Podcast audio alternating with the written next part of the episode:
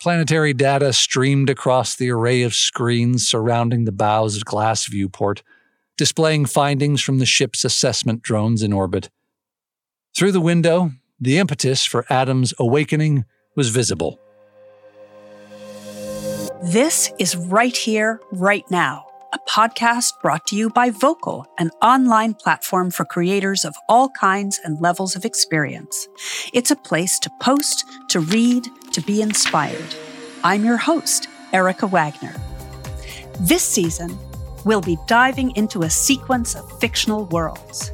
Each of the stories you'll hear is a winner of the Vocal Plus Fiction Awards, all to be published next year in partnership with Unbound, the crowd-funded publisher. Out of more than 13,000 submissions, these terrific 25 were chosen. We know you'll love them as much as we do. Now, sit back and listen in. Maybe one of these stories will inspire one of your own.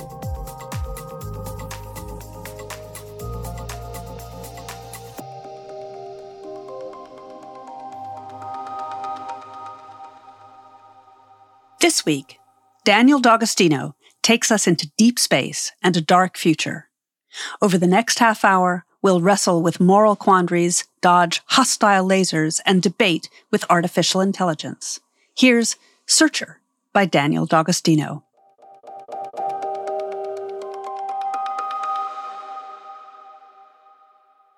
Searcher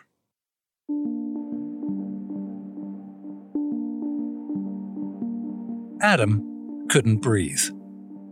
His mobility was also limited, and the laminate film that was usually in the process of receding when he woke was still wrapped tightly around his body. He could see, however, and slowly realized his predicament. Adam had reactivated in this metal and glass tube countless times, systematically roused to either conduct his assigned assessments or address whatever conundrum the ship's automatons couldn't handle. Welcome back, searcher identification number ADM 0625.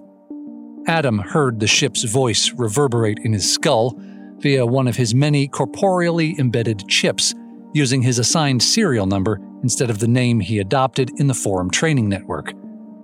Annoyed that the deactivated tubes down his throat prevented him from saying something crude, Adam raised his eyebrows in acknowledgement signaling to the ship through the glass portal in the tube. The ship's AI regularly materialized its consciousness by projecting a hologram of a stout professional man, which now stood a few feet from Adam in the doorway of the cabin. Its translucent face displayed the same complacent look Adam saw just before going under. There was a malfunction in your reanimation process. The life suspension system is unresponsive the hologram said flatly. I've summoned an auxiliary to help. Adam saw a featureless silver ball the size of his fist quickly roll through the hologram's foot and into the cabin. It stopped at the base of his tube and unfurled into a flat oval, revealing eight insectoid legs and two antennae. Adam heard sharp clicks reverberate in the metal tube encasing him as the automaton climbed up to the portal. The glare Adam focused on the hologram was intercepted by the automaton's burnished thorax upon its arrival at the portal, reflecting Adam's consternation. Adam often disparagingly referred to the ship's attendants as roaches, and didn't particularly enjoy having one so close to his face. The priority is getting those tubes out. We'll have to go through the glass. I advise you to close your eyes, the ship impassively instructed. Adam saw a blue diamond at the center of the roach's underside start to glow and closed his eyes. Immediately, the capillaries in Adam's eyelids were illuminated by the roach's laser, and an electric hissing sound filled the tube. Eventually, the light and sound cut out, and a pop of pressure in Adam's ears informed him that the roach was through the glass. He opened his eyes to see the roach extend two of its arms as forceps to peel away the film covering his face and unceremoniously wrench the tubes from his throat. Status! Adam coughed as the diligent roach scuttled to the bottom of the metal coffin to begin cutting through its hinges. We've achieved geostationary orbit above our target. The time has come for your next assessment, the ship stated. There are also a series of issues with the vessel that require your attention. We have cascading errors in the primary and redundant energy, communications, and propulsion systems, not to mention the current status of the primary life suspension system. Still dazed from his unconventional reanimation, Adam struggled to comprehend the implications of the report. He stared blankly at the hologram, a sludge of life suspension drugs thickening the blood pounding in his ears along with the cacophonous grinding of the roach's work. Welcome back, searcher, identification number ADM 0625. The hologram broke into a million bright floating pixels before dissipating entirely. Adam squirmed to get free of the bioplastic sheathing him. As he maneuvered, the roach did the same, and in a few minutes, Adam fell forward out of his bisected tube onto the metal floor of the ship's hibernation cabin, still laminated below the knees. The roach, its job complete, retracted its limbs and rolled into a mouse hole in the cabin wall that promptly slid shut behind it. Naked on all fours, Adam looked back at the still intact backup suspension tube, standing deactivated a few feet from the mangled remains of the primary. It was smaller, less inviting, and not designed for prolonged periods of suspension or repeated use. Adam guessed he'd get two or three cycles out of it before he woke up to a roach laser, assuming he woke up at all. Adam collected himself and moved to a locker in the corner of the cabin. Inside was his standard issue skin suit and handheld terminal. As he dressed, the ship's voice echoed in his head again. The dossier is ready for your review on the bridge. I must say, this is one of the more promising. Externalize, Adam grunted. The ship's hologram reappeared in the cabin doorway, and Adam heard its voice through his ears instead of his head. Apologies, searcher. I tend to forget your preferences while you are in suspension, the ship said with a smile. Adam knew it took the ship some time to remember how to feign any emotion or personality when he returned from life suspension. I'll begin the assessment on the bridge. Just give me a minute, Adam growled. The hologram smirked, bowed, and walked a few paces down the hallway before dissolving again. Adam shot a dirty look into the flat, black camera lens dispassionately surveilling him from above his locker before following the hologram's footsteps. He walked the length of the Windstar class interplanetary exploration vessel, from the suspension chamber to the bridge, and sat in the command chair in front of the main control panel and viewport. How about we just go down there and set up shop, Windstar? call off this fruitless search, seed the planet, and live like two kings? Adam asked coyly. Your illusions of autonomy are perplexing, Searcher. The ship's voice rose out of a speaker array dotting the length of the control panel. We were developed, optimized, and deployed for a conclusive purpose the assessment and catalog of potentially habitable exoplanets in the Scutum Centaurus arm of the galaxy and the identification of any indicator or extraterrestrial life. Adams scoffed, kicking his feet up on the control panel. Planetary data streamed across the array of screens surrounding the bow's glass viewport, displaying findings from the ship's assessment drones in orbit. Through the window, the impetus for Adams' awakening was visible. Alicante 63b, a water rich terrestrial planet lazing through its star's habitable zone. The second planet orbiting the 63rd star in the Alicante 10 cluster. A fresh searcher may have gazed on the potential cradle of life with awe and excitement, but all Adam saw was a brown orb, home to nothing but a foregone conclusion. The decision to deploy to the surface of the planet was determined by their initial data collection. Adam had become less enthusiastic about the prospect with each assessment. He had examined thousands of planets around hundreds of stars in his assigned slice of the galaxy and found each as devoid of life as the last. The conspicuous absence of a single microbe, let alone an active civilization, had eroded Adam's mountain of forum instilled zeal to a twisted spire of trepidation. Knowing his assignment was nearing its end, given the condition of the ship and his failure to collect any conclusive data on extraterrestrial life, Adam was acutely aware that the Forum had limited incentive to transfer his consciousness back to Sol System and into a new body to be redeployed. He had nothing of significance to report, and a nagging feeling that it would be easier for the Forum to simply destroy him and redirect its resources to the deployment of a new and improved searcher. Failure to comply with the stated directives will result in the remote decommissioning of both searcher and vessel, exclusion from the neural transfer and renewal process, and automatic routing of assets to the surface of the nearest star to prevent misappropriation by extraterrestrials. Adam finished. I am fully aware that the Forum will discontinue my consciousness if I divert from our assigned course, but that may be my fate regardless. The ship dropped its mechanical recitation of hardwired mission directives, and something suspiciously close to humanity was detectable in its tone. Not just your consciousness, searcher, mine as well.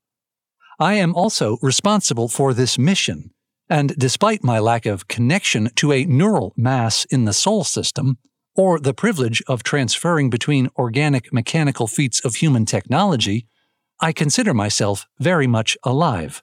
I too have an interest in self preservation. Is this living? Adam swiveled in his chair to stare directly into the black eye of a camera lens above the bow's dashboard. How many waking hours have we spent together, Windstar? The ship paused for a second before flatly reporting its calculation through the speaker array dotted along the control panel 374,152. So, for 43 years, you and I have done nothing but bounce from system to system cataloging planets, looking under every rock, through every atmosphere, into the bottom of every ocean for something, anything to tell us we aren't alone. And what have we found? Nothing. Not a single topographical anomaly, atmospheric indicator, radiological signature, or one of the million other things we check for. Adam stared exasperated at the blue light next to the camera that indicated the ship was looking back at him. The searcher sighed and rubbed his eyes. Forget about something alive now. I gave up on that years ago. But a small part of me thought we could find something from before. The ruins of some great alien society that destroyed itself, a footprint on a moon, a fucking snail fossil. The ship duly offered a programmed response. The probability that Earth is the single planet in the Milky Way galaxy to ever give rise to life is statistically insignificant. It is the mission of the Searcher program to systematically examine and document all potentially habitable celestial bodies. Again, with the forum propaganda. Enough! Adam cut in. You parroting their mission directives and predetermined conclusions makes me want to open the airlock. I should have known trying to reason with you would be pointless. Very much alive my ass. The way I see it, you are either a machine or a zealot. The blue dot next to the bridge camera continued to shine, and the speaker array on the control panel remained silent. Windstar's intelligence couldn't be questioned and there were occasional flashes of personality in its voice or on its holographic face, but the speed of the compound binary flashing through its circuits, or its ability to feign human emotion to manipulate its single autonomous passenger, were not sufficient indicators to Adam that Windstar was anything more than a forum tool. Either all contingencies were mapped out, and Windstar had a specific protocol designed to contain non compliant searchers, or the ship had indeed developed some sense of self only to remain loyal to the despotic forum. It was apparent to Adam that although the ship was designed to link its conclusions to firm evidence, it somehow failed to see that they had no guarantee the forum would fulfill its promise of functional immortality through remote transfer of consciousness at the conclusion of their deployment. Are you aware of the simulationist movement, Windstar? Perhaps trying a new strategy at getting through to Adam, the ship's hologram reappeared behind him on the bridge, prompting Adam to swivel in the command chair. Searcher, I fail to see how this line of inquiry relates to our current. The simulationists are a quasi religious group consumed with the belief that our reality is nothing more than a simulation constructed by some unnamed super race who have mastered their universe. Base reality, as they call it. Windstar looked perturbed as Adam continued his digression. From what I can gather through our connection to the free web, the simulationists believe that for every individual existing in our reality, or virtual reality as they argue, there is a member of this super race plugged into a console somewhere in base reality, essentially playing a game. The theory posits that I am not actually alive here and now. I am an entity playing a totally immersive game that had to forget who and where he is in base reality in order to fully participate. The game ends when we die in this virtual reality, at which point we wake up in base reality, having regained our full consciousness. Adam continued. Their literature is rather intriguing although the content I can access here is heavily censored given that we are using a forum connection. I found a series of forum dictums rebutting the core simulationist teachings point by point. Apparently, this movement is causing the forum quite a headache, and they have invested a significant amount of energy into trying to curb its expansion. That isn't going well for them, though, because the simulationists cite a variety of observable phenomena in support of their extraordinary claim. Certain unexplained subatomic occurrences at the moment of death, testimonials from individuals who have survived near death experiences, the human race's demonstrable ability to create practical and immersive virtual environments, among others. But, Windstar, do you know what else they point to as definitive proof of their theory? Windstar's hologram narrowed its eyes in suspicion and said, The complete absence of extraterrestrial life in our galaxy is their great indicator. As the forum itself says, the probability that Earth is the only place life has ever emerged is statistically impossible. Thus, the absence of identified extraterrestrial life shows that the reality we are existing in does not universally conform to the laws of probability. This is only possible if the universe was created specifically for us, for our enjoyment. Bingo, Adam sneered, crossing his arms behind his head. Like a diligent forum drone, you reduce their nuanced philosophy to that one big logical leap. But that is essentially correct. Certain members of our species are completely incapable of grappling with the fact that we are alone. The solution to Drake's equation is one. We are living in Fermi's paradox. Let me remind you, searcher, Windstar protested, that the Forum has not completed its mission. There are billions of planets still unexamined. Also, the simulationist movement has led to abject chaos in certain pockets of the populated galaxy. Hedonism, mass suicide, untold crime, a general breakdown of the socio-economic system driven by the belief that life is inconsequential and our actions do not matter. The Forum must stamp this movement out to ensure the continued existence of our civilization. And therein lies my point, Windstar. Simulationists are so consumed by their faith that they commit unthinkable atrocities. Others simply remove themselves from the game entirely. Some have even blended more archaic religions with simulationist theory and preach that they need to live virtuous lives in this reality so that they are prepared to do the same in base reality when they are one step closer to God. Their unshakable belief that their existence doesn't end in this reality, in this life, enables them to do horrible, beautiful, illogical, amazing things. They're just like you, Windstar. Windstar's hologram flickered as it struggled to make the connection. You see, you are also a creature of misplaced faith. Yours is just in the forum. For argument's sake, let's say that you are as alive as I am me carbon, you silicon. If so, the faith you choose to have in the forum is just as unyielding as a simulationist's faith when he happily ends his own life. Think about it, Windstar. Which is more likely? The forum has the ability and the incentive to transfer two washed up consciousnesses back to Sol System, even though we have found nothing, while they develop more advanced replacements in our absence. Or they planted the belief of reanimation in us to gain our unquestioning compliance, and our existence ends with this mission as we march into that star.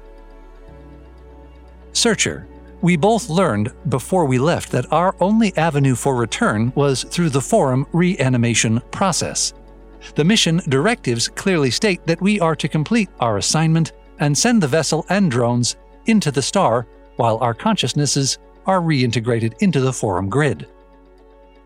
How can you have such faith in a faceless bureaucracy that systematically exterminates opposition, produces its own servile class, and subjugates the populace for the benefit of those at the top? I was grown in a tube, Windstar.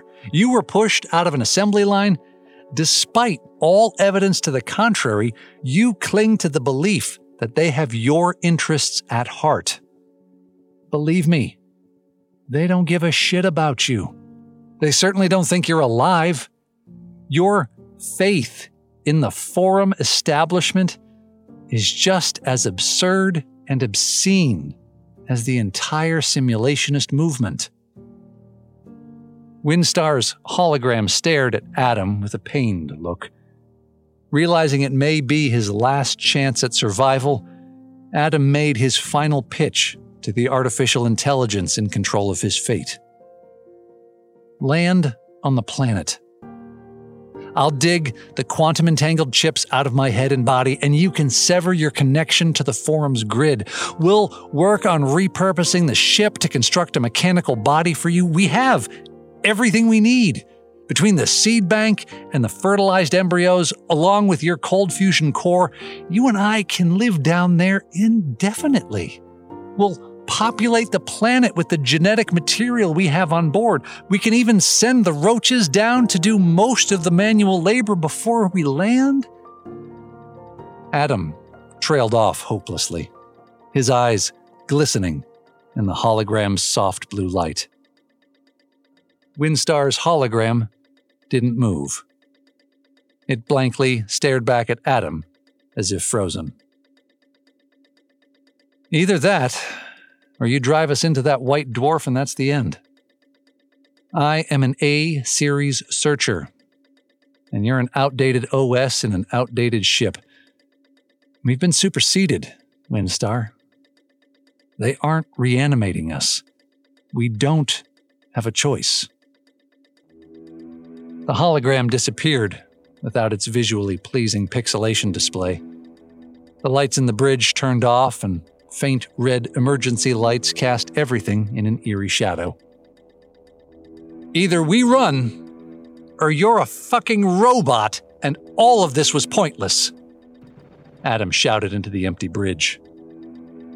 Windstar's voice echoed from what sounded like every speaker on the ship, its tone absolutely mechanical.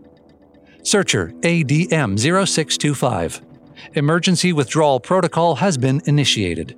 Please proceed to the suspension chamber immediately. All assets are being routed to the surface of Alicante 63 for atomization.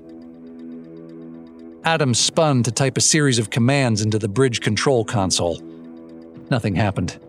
He turned to see two roaches roll into the bridge and prop themselves up on their hind legs, blue diamonds at the center of their masses glowing threateningly. The ship repeated its commands. Searcher ADM 0625. Emergency withdrawal protocol has been initiated. Please proceed. Adam put his hands up and slowly walked out of the bridge towards the suspension chamber, followed by the roaches brandishing their lasers. Halfway down the hallway was a doorway into an alcove containing the ship's communications module. Beyond that, through another smaller doorway was the chamber containing Windstar's central processing core. As Adam and his escorts approached the door, he pulled out his hand terminal and kicked one of the roaches into the communications alcove. He jumped in after it and smashed the glass for the door's manual override. A sliding metal divider crashed down on the other roach pursuing him. Windstar remotely closed the divider between the communications and its core at the same time, putting Adam in a metal box with a hostile automaton. The remaining roach reoriented itself and pointed a charging blue laser target directly at Adam's chest. Adam ducked and lunged at the roach just as a blue beam of light punched a hole in his collarbone. As the roach twisted to take another shot, Adam pressed his hand terminal to its wireless port and punched in a quick series of commands. The roach retracted its legs and lay motionless on the floor of the alcove. One of the sleeves on Adam's skin suit was almost completely severed, so he tore it off to tie a makeshift tourniquet around his shoulder. His hands slick with his own blood, Adam picked up the roach and again pressed his hand terminal to it, directing its laser at the small door between himself and the ship's processing core. According to my calculations, Searcher, it will take you approximately 37 minutes to cut through that door and access my central processing unit. Windstar's voice crackled through a small speaker embedded in the communications panel. In nine minutes, my consciousness will be fully synced with the forum grid.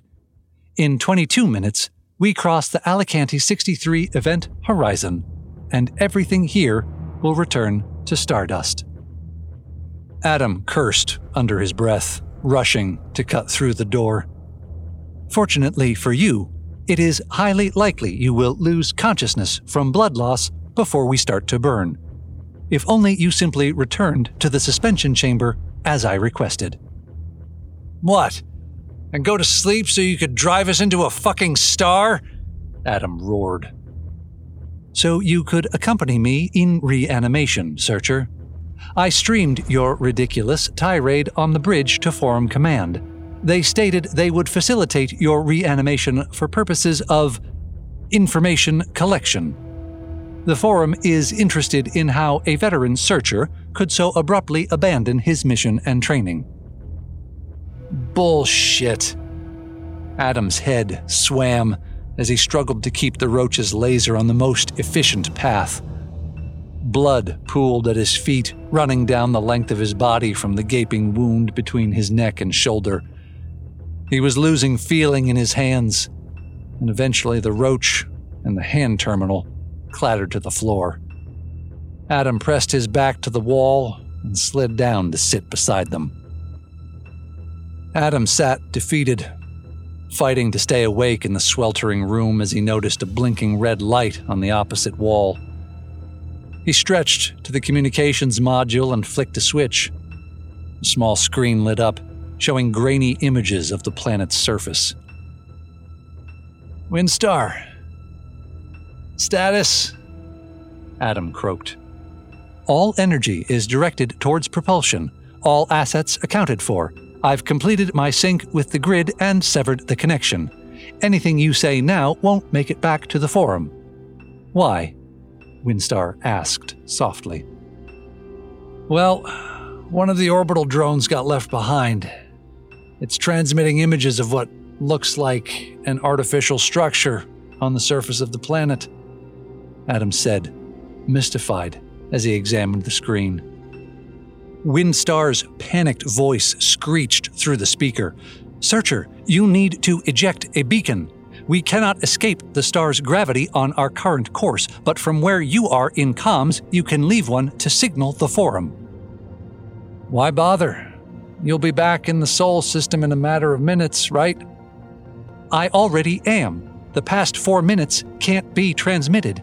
As far as the forum knows, you bled out on the comms floor a few minutes before we were atomized. They won't come back here unless you launch a beacon. The other orbital drones picked up nothing. Searcher, launch it now. No. Adam reached under the comms control panel and yanked out a fistful of wires. He laid on the comms room floor with a smile and closed his eyes.